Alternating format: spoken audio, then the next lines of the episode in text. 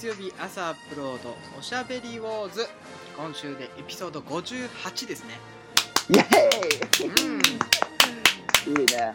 始まりました始まりました。いつものお願いしますはい。えー、アメリカの星、うん小西です。どうぞよろしくお願いいたします。いいねよろしくはいお願いします、お願いします。うんえー、日本のお星チャラメですどうぞよろしくはい。お願いしますはいうんお願いします前回の、ね、ありがとうん、うん放送オープニンう。グどうでした？オープニングはいはいはいはい。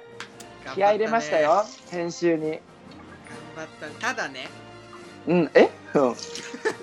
ただね、うん違うあれさうん。あれさいやそうあのね、まあ、前回聞いてない人いるかもしれないから言っとくんですけど前回あの、まあ、チャラメの教えで新世紀エヴァンゲリオンの紹介があったんですよではいはいはい。それにちなんでその編集してくれたねあのジェダイ小西さんがねあの、うんうんこうね粋な演出ということでそのオープニングをね、うん残酷の天使のテーゼ、エヴァンゲリオンのオープニング曲で入れてくれたんですようんうんうんうん。あれさうん。あの本人の歌？本当に。あ、そのレベル？マジか。うん。いや、え、ごめん、正直なこと言っていい？うん。本人の声がわからんがって俺、誰が歌うか知らんくさ。だよね。いやすごいね。え、あれ本人じゃないがや。お音質はすごい良かったんだけど、うん。あのね僕レベルだったらわかるよあれ。本人じゃないがや。絶対本人じゃない。マジ？でもうん。うまくなかった？いやうまかったよ。うまかったし音質も良かったんだけええ待っど俺、え、俺、何？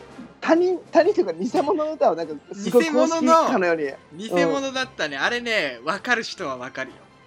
マジか。あ似てたしね。似てたすげえ似てたけどうん。絶対違うねあれは。高橋さんじゃな。い高高橋さんが原元ね。俺、それすら知ら。そうだよねそうそうそう高橋洋子さんがあのうん。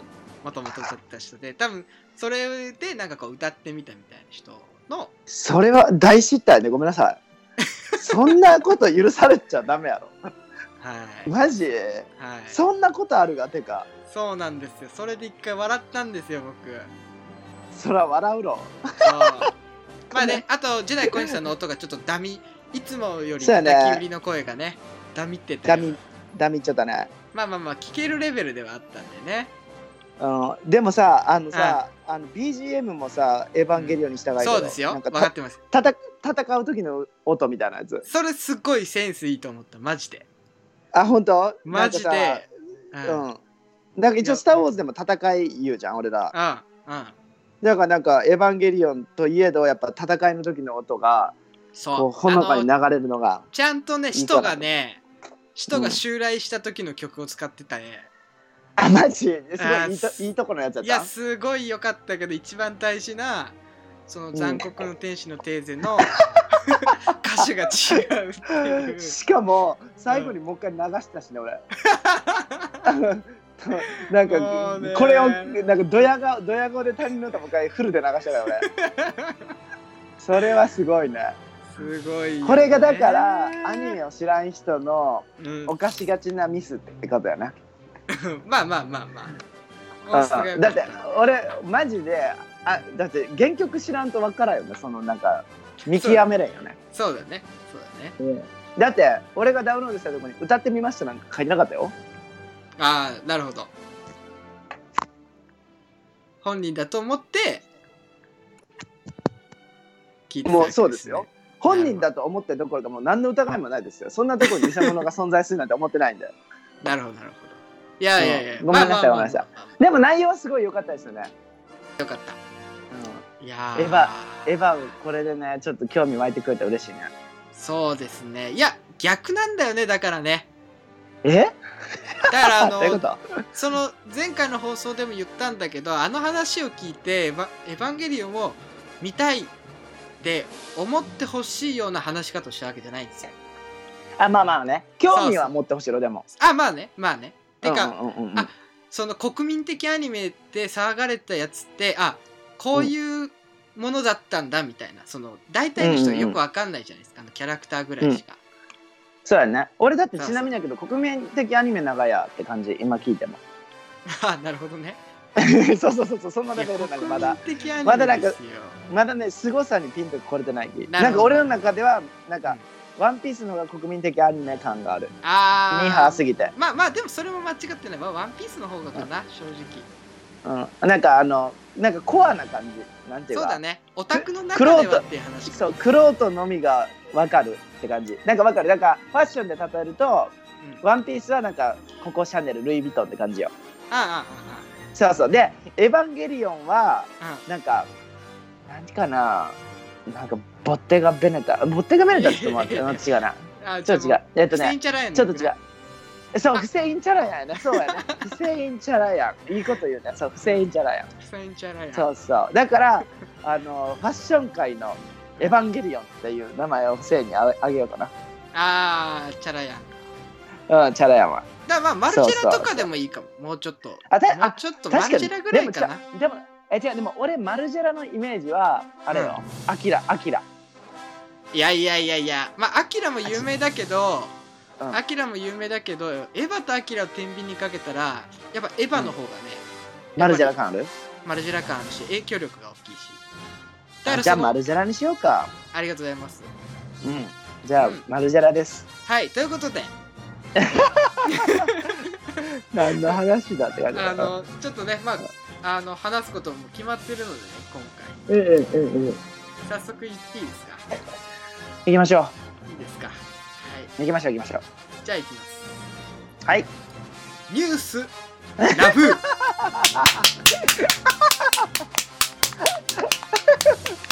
なんでやろう。めっちゃつぼってしまったその声。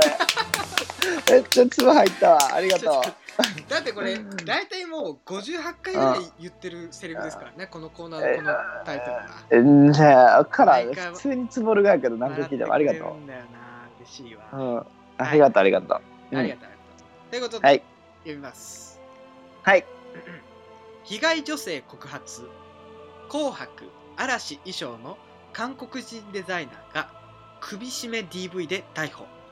事件後はネットストーカーにということで、えー文春オンラインからの記事です。はい。いやもう。まあこれねあの事前にね、この記事に関してはちょっと時代小西さんにあの送らせていただいてはいるんそうそうそう。ですけどねいいろいろとはいなんかこう、い、ろんなことを考えた結果やっぱおしゃべりウォーズでこれ取り上げるしかないでしょうっていうことになってねこれ理由がありましてねこのうん。まあ、うん。えー韓国人デザイナーが首絞め DV で逮捕事件後はネットストーカーにっていうふうに書かれている、このまあ、えー加害者って一応書かれてるね。うん。その韓国人デザイナーって、まあ何を隠そうもうチャラメとジェダイ小西さんの後輩なんですよね、実は。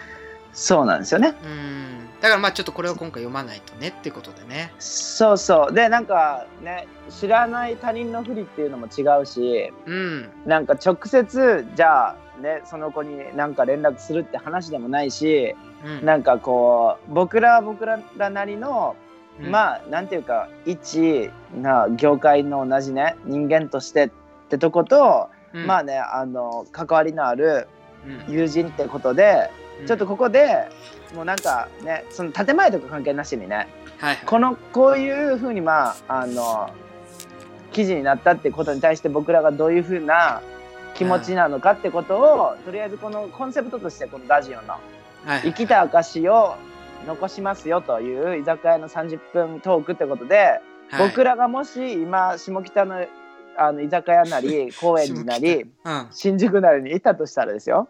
うんそこら辺の取引でこの話絶対するんですよ。するねこれはそう絶対後輩だもんねだからそうそうなったらもうこれはねリアリティとして居酒屋でする話は絶対せなねここでね。はいってことで今回この記事に対してまだね、あの深く2人でねあの話し合ってないんで話してないこのラジオの中でリアルにちょっとこう喋、っていこうじゃないかっていうことですよね。そうですね。まあ、まずうん、すごいのが、文春っていうのがすごいんですよね。本当に、あの、なんて言うんだろう、僕の身身内というか、その知り合いで、文春に取り上げられた人っていうのが、まず、初めてっていう衝撃、そうか。週刊誌。っていうのがすごいまず。まあちょっと記事読んでいきましょう。で記事がすごい長いんですよ。長いのでちょっと区切りながらね、あの、はい。話していけたらと思いますので。とあのーまあ途中で止めますので。うん。いいですか？はい。はい。じゃあ本文読はい。えー当時交際していた芸能人も御用達の高級ファッションブランドを経営する若手韓国人デザイナーから約半年間殴る蹴るな、えー投げ飛ばすなどの DV を受けていました、えー彼は昨年7月に傷害の容疑で逮捕され有害判決を受けています。しかしとある時彼との共通の知人から本当は暴あなたが暴力を振るっていたんでしょうと声をかけられましたそれ以降周囲でなぜなぜか私が DV 加害者だという噂が流れ出したんです。そう語るのは大きな目が印象的な A 子さん。かっこ20代、えー仮名ですね、えーうん A 子さんだ。韓国語に堪能な彼女は仕事を通じて韓国出身デザイナーイ・チャヌ31歳と知り合い。仕事関係から恋愛に発展したという。イ氏は2011年に留学生として来日し山梨の日本語学校を卒業。その後東京モード学園の高度専門誌コースでデザインを勉強した。新規鋭デザイナーだ。うん。えー東京モード学園在学中にファッションブランドアクオードバイチャヌを立ち上げ世界的なファッションショーである東京コレクションに参加。有名高級ブランドが名前を連ねるショーで初参加の学生デザイナーながらオープニングを担う快挙を飾った、えー彼のブランドはファスナーを対応したユニセックスなデザインが特徴です。芸能人の愛用者も多いですよ。城田優さん、えー田口淳之介さん。ネスミスさん。西山、なんとちょっと漢字が読めないですけど西山さん。女性ですね。あとね西山真紀さんね。マキさんか。西山マキさんなどはえープライベートでも来ています。ジャニーズもよく衣装を提供していてキングキングプリンスやセクシーゾーンはライブや MV でチャヌの衣装を着ることが多いですね、えーファッション業界関係者よりのリークですね。こちらが。えー2019年の NHK 紅白歌合戦にも李氏の衣装が登場した。まとっていたのはあのトップアイドルだ。オープニング時の嵐の衣装がチャヌのオリジナルデザインだったんです。リーダーの大野くんがファスナーの多い衣服を強調して袖カーテンとインスタグラムに投稿していたのも話題になっていました。この華々しい活躍の陰で、えー卑劣な DV を行われていた。取材班が情報入手したのは約1ヶ月前の2019年11月末末ですね、えー A 子さんの友人からの情報提供だった。ということ。でまだ続いていくんですけど、一旦ここで区切りましょちょっとさなんかもうここの時点で情報がすごすぎるねうもうこの時点ですごいんですよ。まだまだ記事あるんですけど、この時点ですごいんですけどまあそう東京モード学園っていうところを卒業している。そうですね。でまあ僕ら僕の後輩。僕出身ですね、うん。はい。で、うん。まあ小西さんのねうん、あの衣装も結構手伝ってるぐらいの手伝ってましたよね。そう僕ねチャヌさん僕チャヌさんって呼んでるんですけどはいはい。イ・チャヌさんね。年上なんですよ実質、はいはい、そうだよね30でも後輩なんですよ。うん。でまずチャヌさんが31歳になったっていうのもびっくり。この時点でね。そなってね。時を感じるよね。感じる、31かって感じで、うん。まあそこにしんみりしました、うん。でチャヌさんと僕のその なんか、ね、関係をざっくり言うと僕が4年生の時の2年生なんですよ。はいはいはい。で僕が当時コンテストに追われてる時にうん。あのコンテストって基本クラスの中のクラスメートが手伝うっていうのが、まあ、常識だったんですけどちょっとあまりにもコンテスト抱えすぎてうんどうにもこうにもできませんってことで後輩の方に手伝ってもらえないでしょうかって学校に相談をして、学校の歴史上初めて後輩が先輩を手伝うシステムを作ってくれたんですよ。うんうんでその時に率先して「僕やります」って言ってくれたのがチャヌさんなんですよ。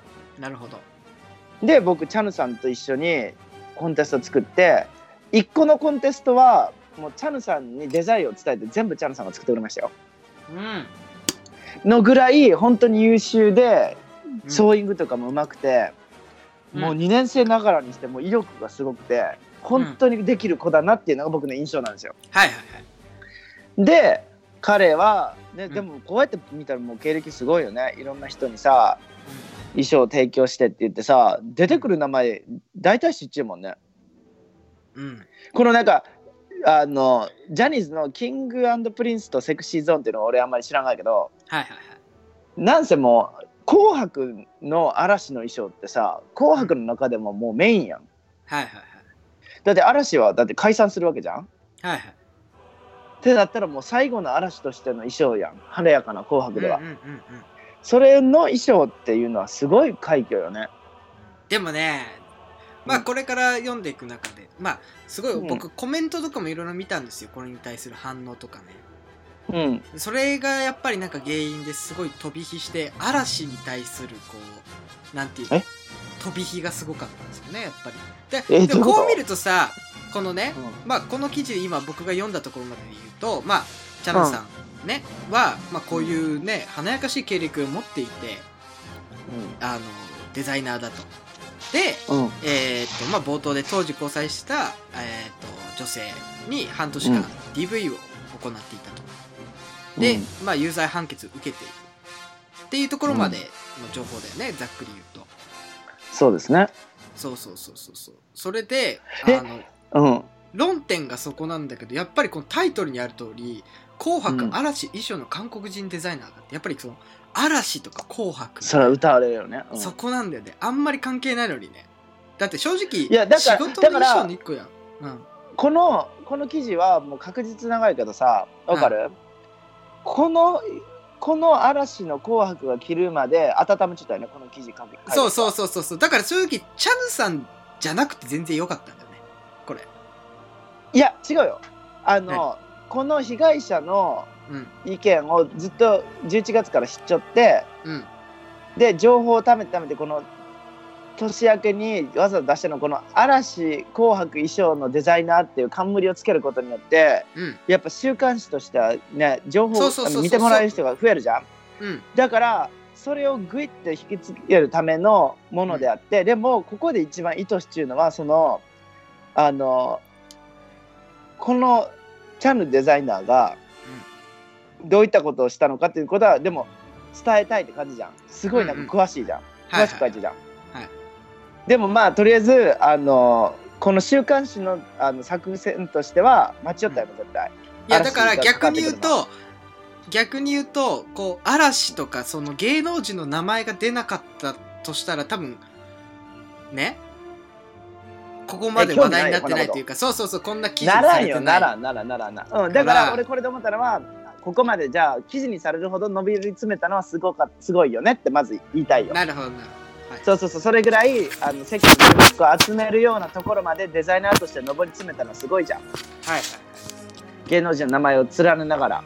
うんでこれやっぱちょっと思うのがあのチャヌさんって韓国人じゃないですか。はいはい何もないこう違う国日本ってとこでそこの業界まで上り詰めたのはやっぱ留学生としてはすごいよ。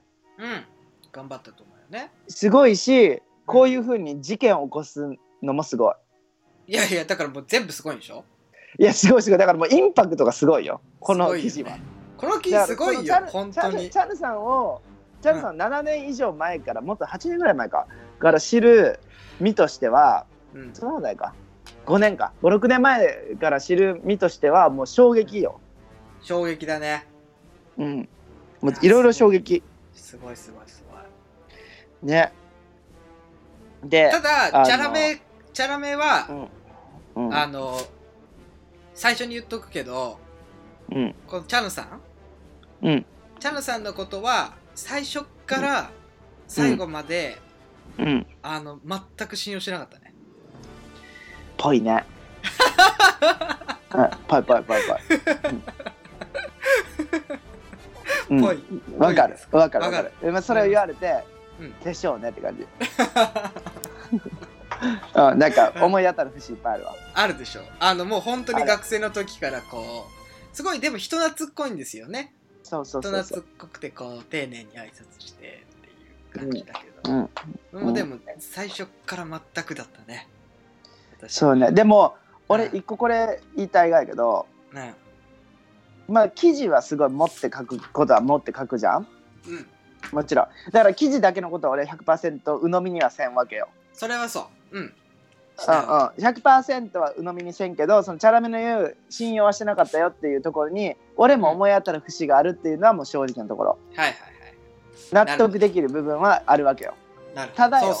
ただ俺ね地元クソ田舎やし俺も別に育ちがいいわけでもない,、でもない人間としての意見は、うん。俺の周りで DV してしまえた人結構おるきさ。うんうんうんうん DV の人の気持ちは分からんよ。俺は絶対 DV なんかせんし。はい分からんけど DV してしまう人の心境ってあるじゃん。うん。それに関してもう理解ができんってことはない俺は。だからあれでしょ？共感はできないけど理解はできるってことでしょ？そうそうそうそう。で賛成もせんがやけど大反対なんやけどうん。なんかしてしまってしまう人の苦しみみたいなところもあるきまあチャンヌさん自体も苦しいし絶対変えるべきやしね改善するべきやしあれなんやけどとりあえずこの記事になってしまったことに対して真剣に見つめ上がった方がいいよね。ね、まあまあこれからちょっとまだ記事読んでいくので、あのあ行きましょうか。まずそうこれこの記事っていうかもう DV そのものだけじゃないっていうまたストーリーがあるのでねそうよね。はいじゃあちょっとあの続きを読んでいきますねはい。はい。えーまあえーまあそのこの華々しい活躍のおかげで卑劣な DV は行,、えー DV は行われていたとでまあ、えー、A 子さんの友人からの情報提供だったということですね。で、えー続き読んでいきます、A 子ちゃんがチャヌから暴行を受けていたいることは前から相談を受けていました。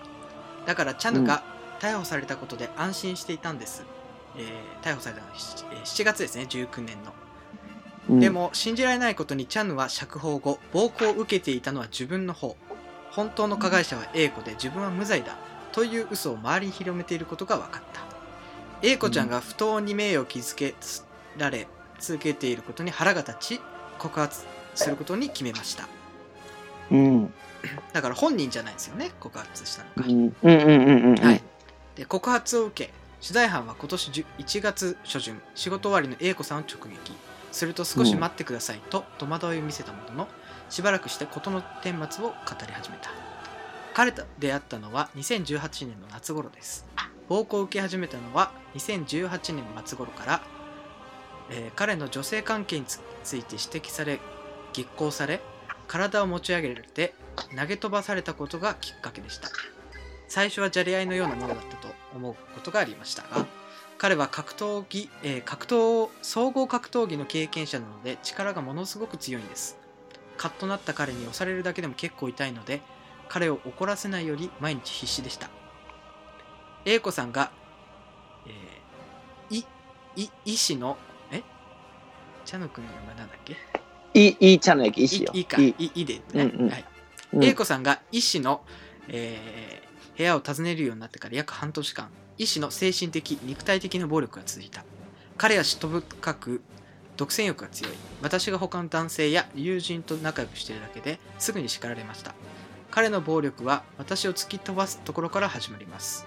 その後韓国語で消えろ死ね狂ってんじゃないのなどと罵ってきました。改善するから怒っている理由を教えてと言っても聞いてもらえません。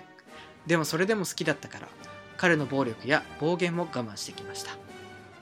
交際から約半年間が経った2019年6月22日。A 子さんはさすがに殺されると思って李氏の元から逃げ出した。その日は2人でテレビ番組をパソコンで見ていたと。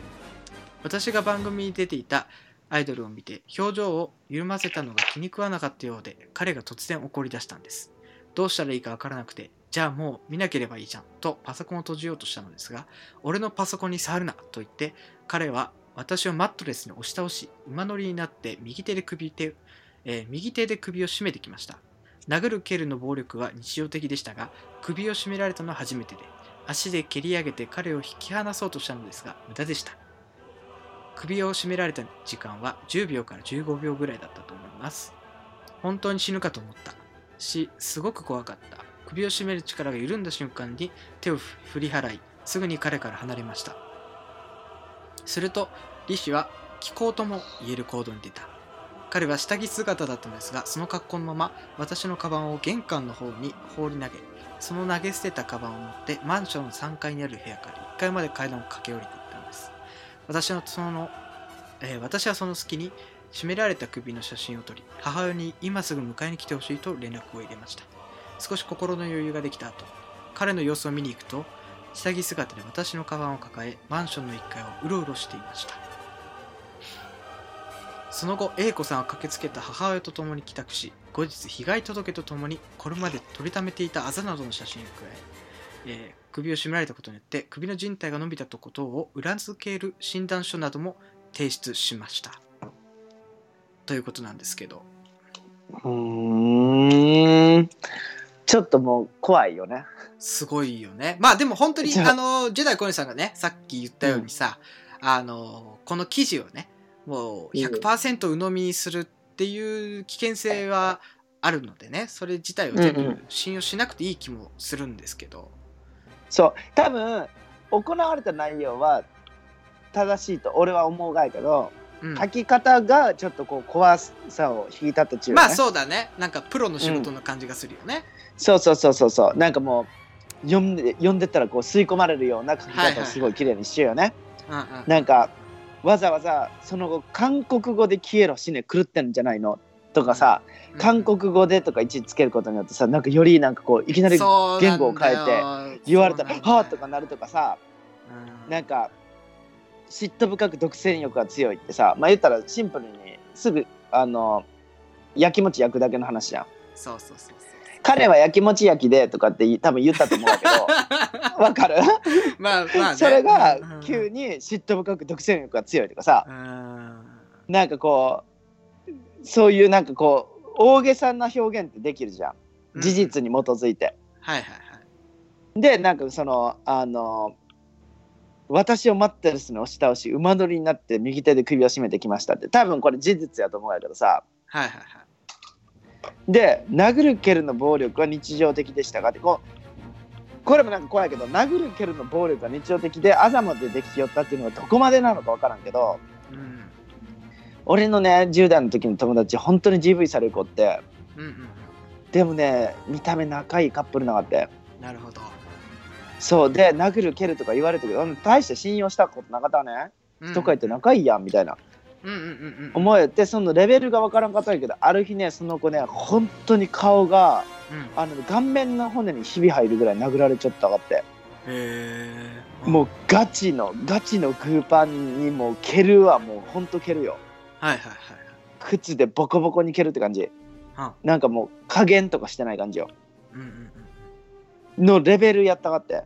うん。うんでそれをやっぱり殴る蹴るされ言った人は人前に出た時にそんなさ殴る蹴るの状況を説明する時にさうん。泣き泣いて苦しんでいとかの状態で友達に会えんじゃん。うんうんうん。だからある程度せ精神が落ち着いた状態でなんか笑いながら話してくる時周りもなんか大げさに捉えれん時あるじゃん。あああわかる？でもこの人最終的に首が絞められて死ぬかと思った多分本当に死ぬと思ったと思うがってガチで、うん。でここら辺に関して多分大げさないと思ってね、うんこの瞬間は本当に超怖くそてれ、はし怖いだろう。ん、で本当に死ぬと思ったしその人も。ううん。なんかこう陥れてやろうって思ってこんなこと言うがやったとしたらまずこの本人からすぐ言うじゃん。週刊誌とか売れるじゃん、うんうん。うんうんでもそういうことに至ってないっていう友達がっていうところもいろいろあって最終的にチャムさんがこう DV された自分だって言うわけろ。うん。はいで言うじゃんこの記事では。はいはい。それに関してこの情報を世間にあの流すのは正当な暴なんかこう防御じゃない？うんうんうんうん。まあ間違ってはじゃないねだって死ぬ思いして逃げて最終的に自分が悪いっていろんな人に言われるとしたらちょっとこれはさあの我慢するだけやとで何もならんよね。ねえでもこでれさその、それでも好きだったからこのね被害あの、うん。告白とか A 子さんか、A 子さんをさ、それでも好きだったから彼の暴力や暴言を我慢してきましたってさこれでも典型的なあれだよね、DV カップルのあそう。れじゃない？いでちなみにやけどちなみにやけど女性サイドって DV されても OK な人間っておらんわけよ。まあ基本はね。はいはいはい。その男サイドで DV する人がそういうマインドを作れるがって。なるほど人のことを愛する人を殴れる人って殴った後のケアできるんですよ。なるほどね。そうそうそうそう。それがもうえ DV の典型。自分は DV を許一気に優しくなるみたいな感じなのかな？そうそうそうそう。もうね、うん DV の人とかは俺はねそんなに体験者じゃないけどまあすごい身近な子とかを見てきよったあの経験談で言うと、うん。もう手出した後絶対家から出さんきよ。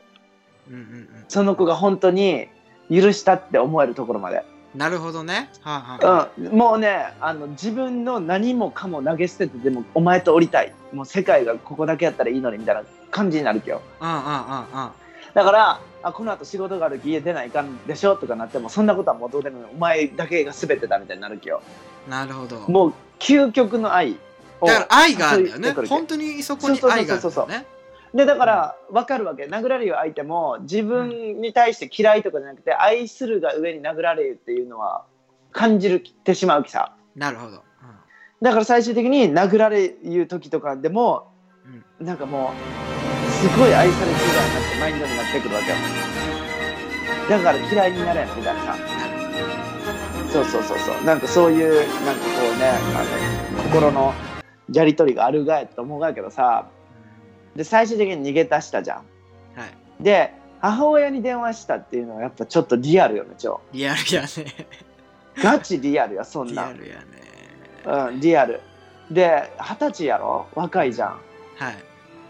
まあ20代と怖書いよね。るぐらいですけど。20代か。怖いよね。怖いよ。ー怖いよ。ちょっとごめん怖い。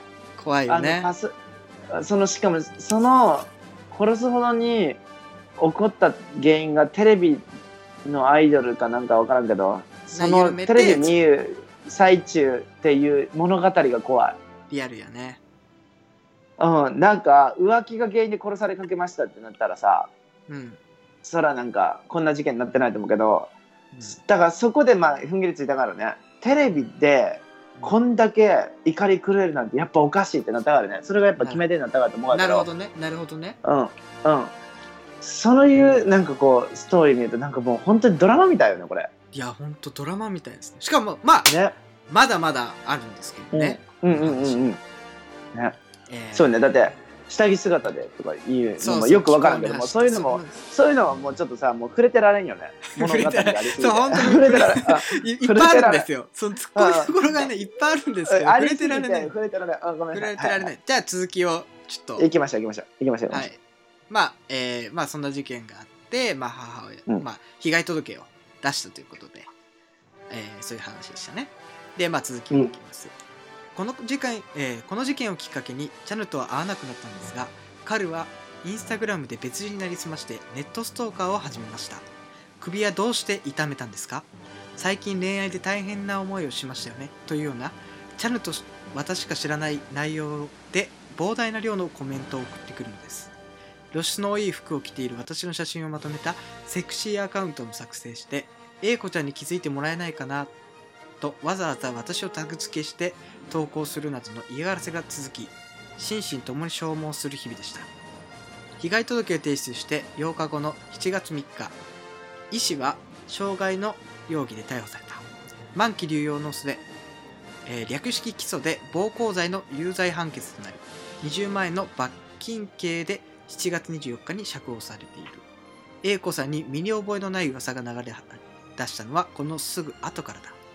彼の釈放後これまでの知り合いがよそよそしくなり仕事が減っているのだという実感があったんです。当時はなぜかわからなかったのですがある日共通の知り合いにチャヌさんから俺は無罪なのに逮捕された。首を絞められたり暴暴力を振っていたのは A 子の方だ。って聞いたんだけど本当？と質問されたんです。チャヌはそういう話をファッション業界の知り合いや友人に言いふらしているらしく実際に彼の周りの人たちは彼が無罪だと信じきっています。私の知らないところで私の信頼が損なわれ続けていました。えーえー噂を周囲に流すだけではなく医師は A 子さんにも直接接触しようと画策していました。チャルには釈放前に私への接近禁止令、えー接近禁止警告が出されているんです。警察の人の目の前で私の連絡先を全て消し私に連絡しない近な近づかないことを言い渡されています。それなのに2人のいい思い出を動画にまとめたから A 子に送りたいと複数人に相談していたんです。どんどん広まっていく悪意の噂とチャヌに報復されるんじゃないかという恐怖で不安定になり精神科に通わなくてはならなくなってしまいました。今でも首の周りに他人の手が触れるのが怖いですし首を絞められるのではないかとマフラーを後ろに垂らすこともできなくなってしまいました。A 子さんは現在友人一人一人に事実を説明して回り医師には内容証明を送るなど対応に追われている。首を絞めたことや以前から暴力を振るっていたことは有罪判決が出ていますしもう終わった出来事です。だからこれまで私は多くを語ることなく事件後彼の人生にはかからないようにしてきました。ですが嘘を広められて名誉を傷つけられ続けるには我慢できません、えー、虚偽の噂を広めないでほしいという有無の内容証明も送りました。もし切実な対応がこれからも見られないようであれば法的手段を取ろうと思っています。えー、ちょっと待ってくださいね。医師はうん。なぜ嘘を、えー、なんだこれは。ちょいちょい読めないから出てくるよね。かな？で難しいんだよね、えー、医師はなぜ嘘を不意調するのか、彼には虚言癖があると証言するのは株式会社アクオドの共同設立者 B 氏かっこ40歳だあこの話か。これ話怖いですよね。この話怖いです。読んでいきますね。彼にははい虚言癖があると証言するには株式会社アクオドの共同設立者 B 氏共同。うん。えー40歳だ。B 氏仮名ですね、B 氏は医師がオープニングを飾った2016年の東京コレクションから約3年にわたってブランドの総合プロデュースを手掛けていました。チャヌとは彼が専門学校4年生の時に友人を介して会いました。第一印象はとても素朴で、えー純朴で愛想のいい素直な青年でした。彼みたいな努力家の青年がファッション業界を盛り上げてくれればと思い東京コレクションに出たいという彼をその時だけサポートするという条件で資金集めや当日の総合演出を手伝ったんです。でも彼は、えーでも結局は彼の謙虚な人柄や才能に惚れ込んでその後も3年間完全無給で手伝い続けました。チャヌも僕のことを慕ってくれました。B 氏はブランドの全体コンセプトや新作アイテムの構成表を構成案を作りショーの総合演出も手掛けてきた。医師へのインタビュー以来も文章で質問を受け B 氏が医師の代わりに回答していた。そんな、えー検診を続ける中昨年5月頃 B 氏は A 子さんから医師による DV の相談を受けたという。初めて A 子さんが DV について相談された時まさかと思いましたよ。A 子さんが嘘を言ってるんではないかと疑ったぐらいです。チャヌにはいい印象しかなかったしかしあざの写真やチャヌと A 子さんのメールのやり取りを見て A 子さんの言ってることが事実だと分かったんです。その後前述の首絞め事件が起こり A 子さんは医師のもとを逃げ出し医師は逮捕された。チャヌは許されないことをしました。ずっと本当の姿を初めて会った時の謙虚で素朴な青年のはずだと信じていましたがさすがに暴行で有罪になれば一緒に仕事は続けられません。医師が逮捕された後 B 氏は取引先へ医師が逮捕された事実を説明し迷惑かけたことへの謝罪を伝え回った、えー心労や無理がたたって体調を崩し2019年7月末にブランドを離れることになってしまった。彼の信頼を失ったのに決定的な理由があったんです。実は謝罪謝罪の後取引先の方からチャヌから送られてきたというメールを見せていただいたことがあったんです。それを見て唖然としました。取材班もメールの現物を確認したがその中で医師は逮捕の事実を否定し B 氏が経営責任から逃れるために医師が逮捕されたと、えー不意調しているといった有無の主張をしていた。これ怖いんですよね。怖いよね、うん。これ怖いんですよ。ちょっと止めずに読んでいきますね。はいはいはいはい、えー医師が取引先に送ったメールの一部を紹介する。うん、B こそ今の、えー共同設立者ですね。B こそ会社経営に関して実際に問題のある人です。簡単にお話ししますと現在弊社は財政的にマイナス2500万の状態でしてその経営責任から逃れるための行動です。それ以外の問題も明らかな証拠でたくさん出ております。幸いに事件の真相やいろんな真実を信じてくださりもっと応援してくださり協力してくださる方々もたくさん増えておりまして幸いなところです。もし今後の仕事がダメになるとしても誤解をされるわけにいかないと思いますので今回の事案の真相に関してぜひともお会いして詳しく解明したいと存じます。私があのお話を聞いてくださいませんか、えー原文まま。あま今の文章が、えーチャヌさんが送ったそのままの文章ですね。僕はブランドを大きくするために無給で働いてきましたししかも会社設立にあたっては知人から借金をして500万を貸している。チャヌからはまだ55万円しか返してもらっていません。これだけチャヌのために尽くしたのに陰でこんなことを言われる覚えはない。それに暴行事件の真相と言ってますが彼が DV をし有罪判決を受けたのは曲げりもない事実です。医師のメールを読んでやっと B 氏は医師の本当の姿を目の当たりにした思いだったという。A 子さんにもよくよく話を聞いてみるとチャヌは普段から僕の悪口を頻繁に言っていたんです。韓国語がわからない僕の前でチャヌが A 子さんに仕事をちゃんとしないでパソコンの前で何してるんだろう韓国語でですね。また熱弁タイム、こんなの誰が聞くんだということもあった。それで A 子さんも僕のことを最初は信用してなかったと明かしていました。僕にはいつも感謝してます。B さんは僕の日本のお父さんですと言っていたのに。彼は全く純朴で、えー素直な青年なんかじゃなかった。事実と真逆の嘘を平気の顔で言えるサイコパスだったんです。取材班は A 子さん B 氏の話をもとに医師の本人を直撃。すると僕は無罪ですとはっきり語った。暴行罪で有罪になったと聞きました。無罪でした。はめられたみたいな感じで不起訴で出てきました。実と、まあ、チャヌさんは、えーうん。この取材班に対して説明しているということですけどで6月22日にチャヌさんが A 子さんの首を絞めたという事実はと取材班が聞いたところむしろ逆です。僕がめっちゃ殴られてプロレスラーみたいに力で押さえ込んでキスしようとしたりパンツをはえパンツを脱がせようとしてきたのでどうにかなっちゃうかと思って一瞬首のあたりを押さえたら首絞められたって本当に一瞬です。とチャヌさん、えー取材班はさらに日常的に DV を受けていたと質問したところ。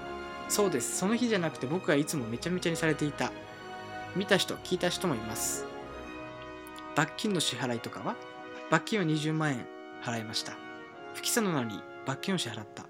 と質問したところ決定的な証拠がなかったから、えー検察さんの判断で略式命令で。とチャヌさん。A 子さんの主張していることは嘘ですか、裁判とか起こしても全然大丈夫ですよ。A 子さん取材の中でこう漏らしていました。つい最近検察で調書を読んだ時申し訳ないと思っている。強制送還されてもいいほどのことした。というチャンヌの発言が書かれていました。嘘をついているものを知っているならそのことが、えー嘘のようにも見えてきました。そしてそやはり彼は今でも嘘をつき続ける。とても悲しいです。と A 子さん、えー B 氏が離職し医師が一人体制となった直後の2019年10月アクオードバイチャンネル2020年春夏コネクションが発表されたコンセプトは愛と許し一体医師は誰を愛し誰を許そうとしたのだろうかということであの全部読ませていただいたんですけどい ありがとうございます。すごい。あやりがとう。うん面白かったね。ありがとーいやーねちょっとね漢字がね難しいんですよ。う。いや、もうそうよ。そらそう。漢。字が難しい文集レベルになるとさ、何やったっけ？嘘つくことのことなんて言う？文鳥、えっとね何？不意調不あ不意不不意調不意調何それ？聞いたこともないわ、不意調なんか。不意知らねえわ。不意調なんだ不意調って？難しいんですよ。まあということで、まあ、最後ちょっともう一気にまとめて読んじゃったんですけどあのこれでもさ知らないチャンさんを知らない人でもさすごい一種のドラマですよね。ドラマやね。うんこれはね、ファッション業界もなんか程よく巻き込んだ、うんなんかすごい人間的ドラマを繰り広げたよね本当。に初めてなのファッション業界のことをこの大衆文化である文春が取り上げるっていう、ヤフーニュースにもなってたんだよね。すごいよね。でさ、うん俺ちょっとこれでまずもうはっきり言いたいことあるんだけどはい DV に関する理解とかはさまあちょっとなんか経験もあってちょっとこうねたまあそういうのもあるよねとか反省するべき点やけど自分自身もまもがき苦しむってあるじゃん。うんでその後の対応はちょっと怖いよね。そうそれだからそう DV の話に関してはさ割とでもね、うん他の DV の話とそんなに大差ないというか、うんある意味ある、うんうんある話じゃないですか。うんうんその後が怖いんですよ、これ。ちょっとその後がちょっと怖いよねだってさ、はいそれでじゃあ DV してしまってたんだよねってちょっと素直になれたらよかったじゃん？うん。ですごい悪いと思ってるって言えたらよかったところをまあ多分ねはちょっとそれが最初のタイミングができんくてうん。やっぱりこのままやったら築き上げてきた信頼が全部失われるどうしようって困った時にうん。ちょっとまあ嘘をつこうかなってなったかかなっていうまあ記事じゃん？それが本当なのかどうなのか、まあ分からんよ俺も記事でしか分からんしね。本人に何も聞いたことないき、うん。やけどとりあえずこの記事だけで喧嘩するとしたらちょっとそこで一回素直になれんかったよね。いやー、素直になれる、なれないのレベルの対応じゃないんだけどね、これ。違う違う。でその出だしで素直になれんかったらもうそうう突き通すしかないじゃあ、んまあね、そうそう、突き通すしかないからね。そうそうそう。だからそれがはねあのきっかけとなって嘘を一回つき始めたきもう今まで今の今までもうストップできなかったじゃんうん。わかる？わかるよ。でここまで落とし込んだのはもう自分自身じゃんうん。自分のちょっとし言えんかったところがこんなことを大きくして彼女からの実は DV なんだよとかさなんかその逃れれんような質問されるじゃんうんうんうん言い逃れできんようなことされた時に逆に DV されたのは僕の方だとかってなってくるわけじゃん、うん。うんもうそれはさ、まあ、事実やとしたらその女性もなんかどういうこと？男性に対して馬乗りになってうん。DV する女性ってどういうことって感じやしうん。それで男のチャンさん結構ガタいのに、うん。女の子に DV され続けてたんですって人前で言うこと自体俺からしたら恥ずかしいし。うん。わかる、はい。だからどういう話って感じやもしそれが本当だとしたら 俺でもこれそうのそのさしかもうん。DV のそのね話と同じぐらいなんかすごいなんていうんだ来る話としてこの共同設立者の B 氏の話？ちょっとねそれがもうカオスよ。カオスな空間基地よ、ね。そこでちなみに僕うん。チャラメはねこの人会ったことあるんですよ。その僕もありますよ。ありますよね、まあ、この人自体はあります。パッと見ちょっとうさんくさいんですけどねそうそうそう。でも 俺ねそうそうそうそうなんだ。そうなんだけど俺ね会って話したことあるんだけどはいはいはい。すごいいい人なわいやでも分かる。いい人いい人いい人。でチャムさんも会って話すとすごいいい人なわって 二人とも。二人ともね。そうで2人は確かに心の中でつながり合っちゃってやってきたと思うって、プランダをはいはい。絶対、うん。そう。でチャムさんがずっと騙しちゃったわけでは全然ないし、うん。2人の中で確かな関係性はあったかった絶対本当にうんうん。本当につながっちゃう部分ってきっとあったと思う俺はそう信じたいよ。はいはいでそうあったと思うんだけどいろんなまあ一緒にさ仕事していくとかさ一緒に代表やっていくって相当結構難しいとこもあるじゃん。うん金銭面もそうやしさ現実的な部分とかそうやしクリエーションとねあの金銭面ってすごいやっぱ戦うとこじゃん。うんなんかそういうのも含めてやっぱある程度心でつながってないとできん部分あるじゃん。はいはいはいっていう分でなんかこうつながっちゅうがあるなって思えたけどこの B 氏との決別は相当衝撃なニュースまたぶっ込んでくるよね。うーんすごいよね。ねえ文春さんすごいよね。そこだけにとどめずにさ。そうだね。プでね。でもでもその文春さんが関わったっていうのもあるがけどこの B 氏おるじゃん。はいはい B 氏さんはすごい芸能界とかとつながりある人なんでもともと。だからそうそのね冒頭で話したそのねチャンヌさんがそのいろんな芸能人にこううん衣装を提供したりしてるっていう元がこの人みたいな感じだったでしょそうそうそうそうこの人が全部作ったわけねうんそうだから今は多分そういうのがあったっていう上で多分もうチャルさんはもう今自分のおかげだみたいな感じになっちゃったりもしたがるね多分ね、うんうんデザインでさ成功するとそういう天狗って起きるじゃん。起きる起きる。ねなんか自分らもデザインする身としてそこだけはね忘れんとこう、出だしを忘れないでおこうってことはさ定期的に意識するじゃん、俺ら、はいはいはいなんかねこれは自分たちじゃなくて周りのおかげでここまでね来たってこと。ほんとそう。正直ね、うん。才能とかねあの、うんデザインのなんか能力とか技術ってもう大まかに見たら全員一緒なんですよ、そうもうね一緒一緒。周りもうどういう環境でほんとそう。そう。人よ人。そうなんかねやっぱり所詮何かを提案する人間は見てもらう人のうん。があってなんぼやしいやほんと人よ。ほんとそう。大体服作ったらね人がおらんとね人に来てもらわんと始まらんけど何も、始まんない始まんな。いうん、っていうところで俺らはまあ常に心がけたい部分やけどまあ多分まあチャンさん暴走してしまえたところもあるろうなっていうのは俺はずっと見よ見よって思いよったきさはいはいそう。だからその B 氏がこの文春にとどめを刺したのもうん。その暴走を止めるというか、そうだね。うん、その芸能パワーを使って俺なんだかんだこの文春記事 B 氏のコネな気がするわよね さ結局。そうそうそう。A, A 子さんの友達っていうか A 子さんの友達がが結局言ったけどそうそうそうそう。嫌と思うよ。だって俺思うけど文春がわざわざこんなことをいやって今度。わかるわかる。一ファッションデザイナーのやつね。うんわかるよ。そうでしかもさ7月の子やろ。今更何をするかって感じだだから B 氏との決別は7月からどんどんこじれてこじれてうん。11月だから9月10月とかももっとこじれてうん。で多分報復に出たかと思うよ。B 氏の復讐みたいな感じ？そうそうそうそうそうそう。じゃないとだっておかしいもん。そんなこと今更さ取り上げる価値ある？うん。まあでもほらねそれこそ文春としてはさ、さっき言ったようなすごい大物芸能人とかの名前を出せる記事ではあるからさ、まあいや俺絶対狙っちゅうと思うよ。でまあねそれはだいぶ有力かなとは思うんですけど。でもただでも分かる。で B も氏の気持ちは分かる。B 分かる。そうそう B 氏の気持ちが分かるぐらい超分かる。あのだってこれをこれだけをね信用してみると B 氏は本当にめちゃめちゃ信頼して、ね、うん。このチャンさんにかけてお金も時間もコネクションも全部かけてやった中でこう裏切られて裏切られてっていうか、まあうん。そのパートナーがね犯罪を犯してしまってうん。でさらにさ大人の対応としてねあのうん。取引先にこういうことがありまして申し訳ございませんっていうのを一人でこう謝ってもらったわけじゃないですか。うん。うん。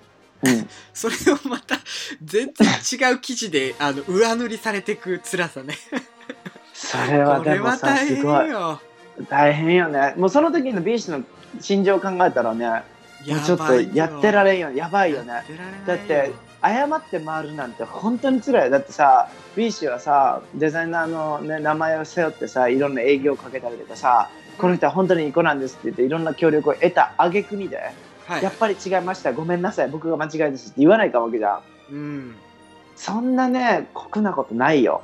でそれをもう身を削ってやりいう時にチャムサイドからうん。その、あの議論が出たらさ異議を唱えられたらもう精神的にはもう相当崩壊するよね。いやーちょっと同情しはししする。いやだ俺し B 氏会ったことあるけど B 氏さんって本当に仕事しっかりしよったのに全てをかけてこのブランドに。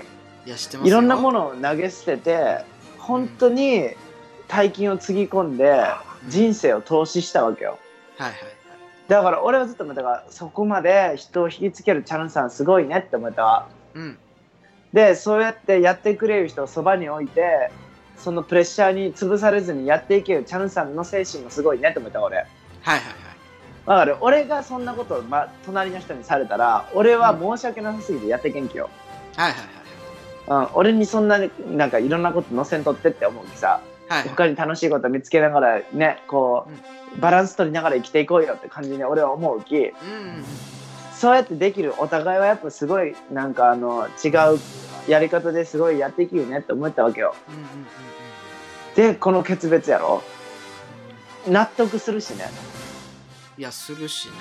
うん、壊れるよね。そうやってこう思いが深ければ深いほどあの壊れる時は壊れるよね。バリンってまあね。でもねだからもう何回も言ってるけどもうこの記事をそのままね信用しちゃうのは本当良くないうんうん。から、ましてやね僕とね時代小西さんなんてメディアに弱いじゃないですか。そうやね。情報収集弱い情報収集弱いじゃない。ですか一つの記事しか読んでないけどだってさっきの何セクシーゾーンとか知らないわけでしょ、うん。ぐらいのレベルだからさ、あんまりね、そんなねこれに信用しちゃいけないかもしれないけど僕実はそのもう夏ぐらいの頃、それこそこの事件があったぐらいの頃から聞いてたんですよ、ああらそう。そう。あのでも人伝いでまあ共通の知り合いもいるしいっぱい。うんうんうんうんで、うん。もちろんこのアクオドバイチャンネルに関わってた後輩とか、うんうんうんうんまあ知り合いとかもいたから結構こうリアルにいろいろ聞いてたんですけどただうん。なんか僕それ自体もこうね人づてだしあんま信用してなかった。のうんうんそれどころか割とこうチャヌさんに関してはまあチャヌさんの人間性自体はね最初から全く信用はしなかったんですよ僕は。仲良くなれるタイプだなとも思ってなかったから。しなかったんですけどそのなんかデザイナーとしての一つのモデルとしてやっぱり頑張んないとできないことじゃないですか東京コレクション出たりとかさ。ね、間違いない。そう自分で独立してやるって。そういったことに関してはすごいリスペクトはあるんですよあの、本当に大変お金のこととかさすごい大変だし、自分は会社員でいてさあの、うん。ねこう継続的にお金をもらえてたわけだからなんかそういったことに対してすごい頑張ってるし、頑張ってほしいなっていうリスなんか気持ちはあった、うん。本当に。うんうんうんうんうんそうそうそうそう。あった中でそうこうなってしまってまあ結局かっていうふうにすごい思っちゃってねこの記事でさうん。全員損したよね。全員損だよこれ。全員全員全員損。まああでもそのさっき小西さんが言ったようにその B 氏のね復讐みたいな感覚であるんだったらまあ本人的にはあれかもしれないけどまあ記事としてはそう。記事というかこの事件かな。事件に関してはみんな損だね、全員損したよね、そうこの事件によってねうん、でもあのチャヌさんにこれをきっかけにうん。気づいてもらいたいことはあるよね。あるあるあるある。本当に。あのまずあの今回で巻き込んだ芸能人の人たちおるじゃん。はいはいはいはい。それにもやっぱりさすごい迷惑かけ中じゃんだって一番最初に上がるのはチャヌさんっていうよりその人たちの名前ばっかりだからね。この記事に関してすごい、もうそれってすごいことじゃん。すごいこと。もうなんかえ？ってなるじゃうん。んでさこっからじゃあこの記事が公になりました。ブランドをやっていきますってなった時にどういう姿勢であるのかとかさ。うん。なんか多分まあこれが公に出たきブランドを継続したするためにもいろんなことを頑張ってしてとかしてきよったと思うんだけどうん。もう出てしまったじゃん？はい。俺はもうこの後の人生が心配皆さんの。いやでいやまあでもね いやまあそうだよ、うん。僕もわかるよ。この後の人生がね、うん。チャヌ君とかうん。心配だけどなんかねうん。なんて言うんだろう。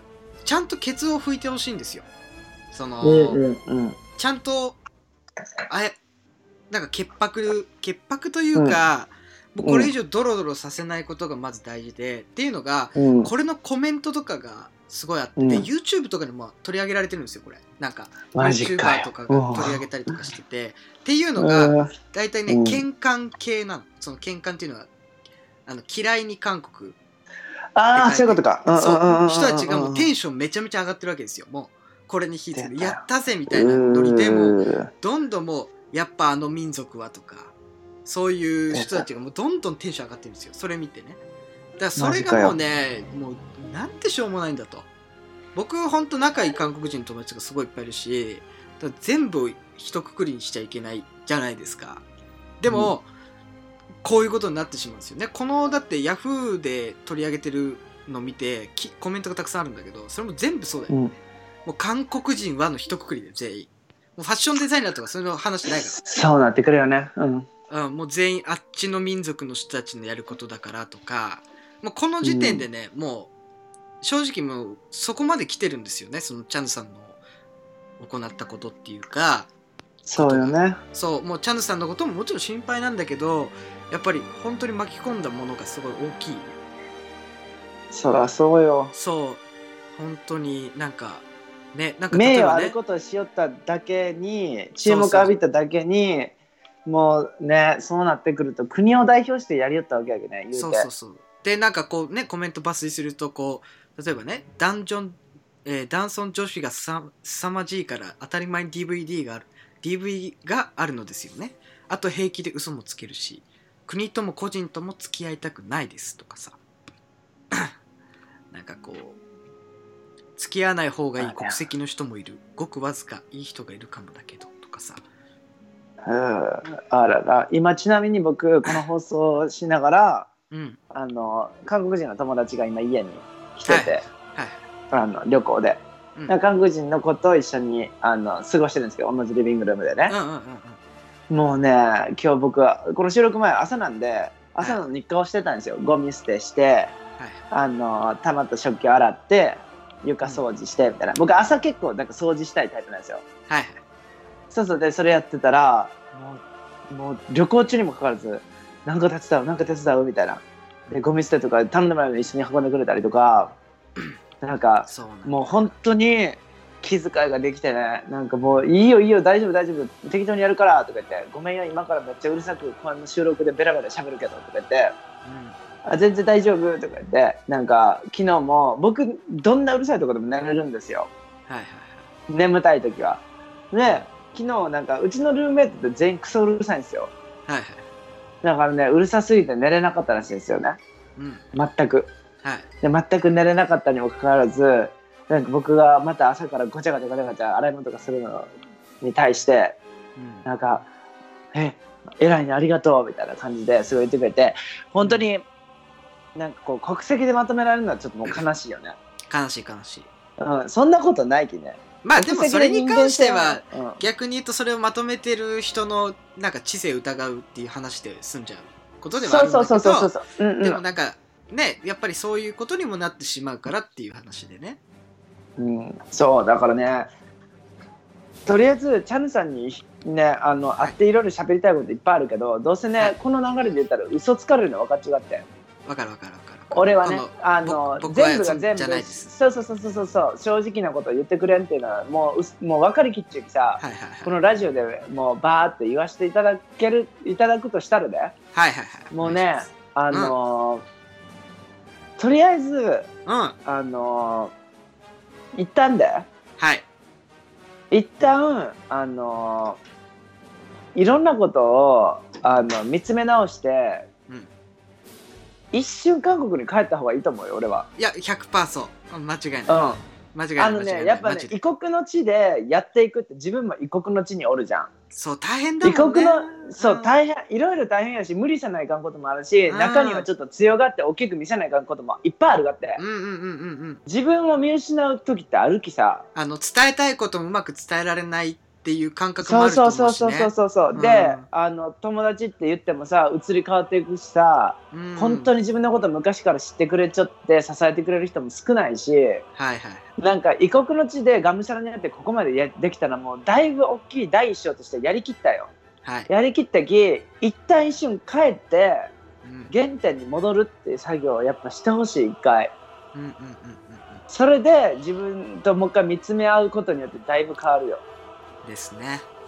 うん、絶対必要。なんかもうがむしゃらに異国の地で頑張り続けるとこういう間違いも起こすしパンクもするよ。はい。で揉め事もあるし喧嘩もするし恋にだって落ちるしうん。いろんなことを経験できたきその旅のあの一回セーブポイントとしてうん。本当にちっちゃい頃からよく知る友達とかに会って素直に自分のやってきた旅の話とかするといいんじゃないかなと思うよ。いや素敵なまとめ方。多分今までで一番いいまとめ方よ。うん、あ本当？ああなんなんだろう。めっちゃいい話にしたね。うん、あ本当？うん。いやだって俺はもうだってこの記事読んでチャンさんだけが悪いとも思わんし全く、うんうんうん。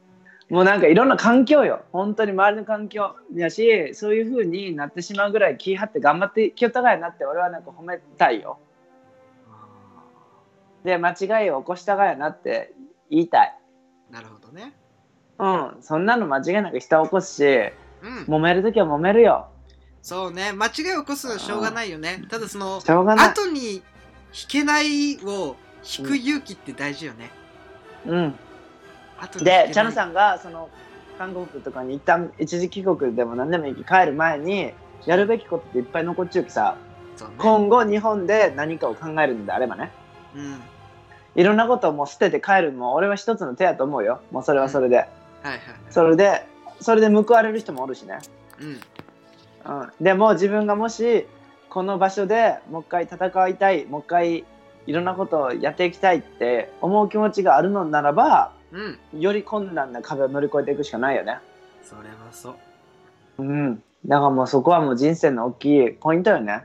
うん。だって人生まだなんか31歳だっけ？?31 歳なんてさ。まだまだよ。まだまだ。まだまだよ。そんなんさファッション始めてまだ10年にもなってないじゃん。うん。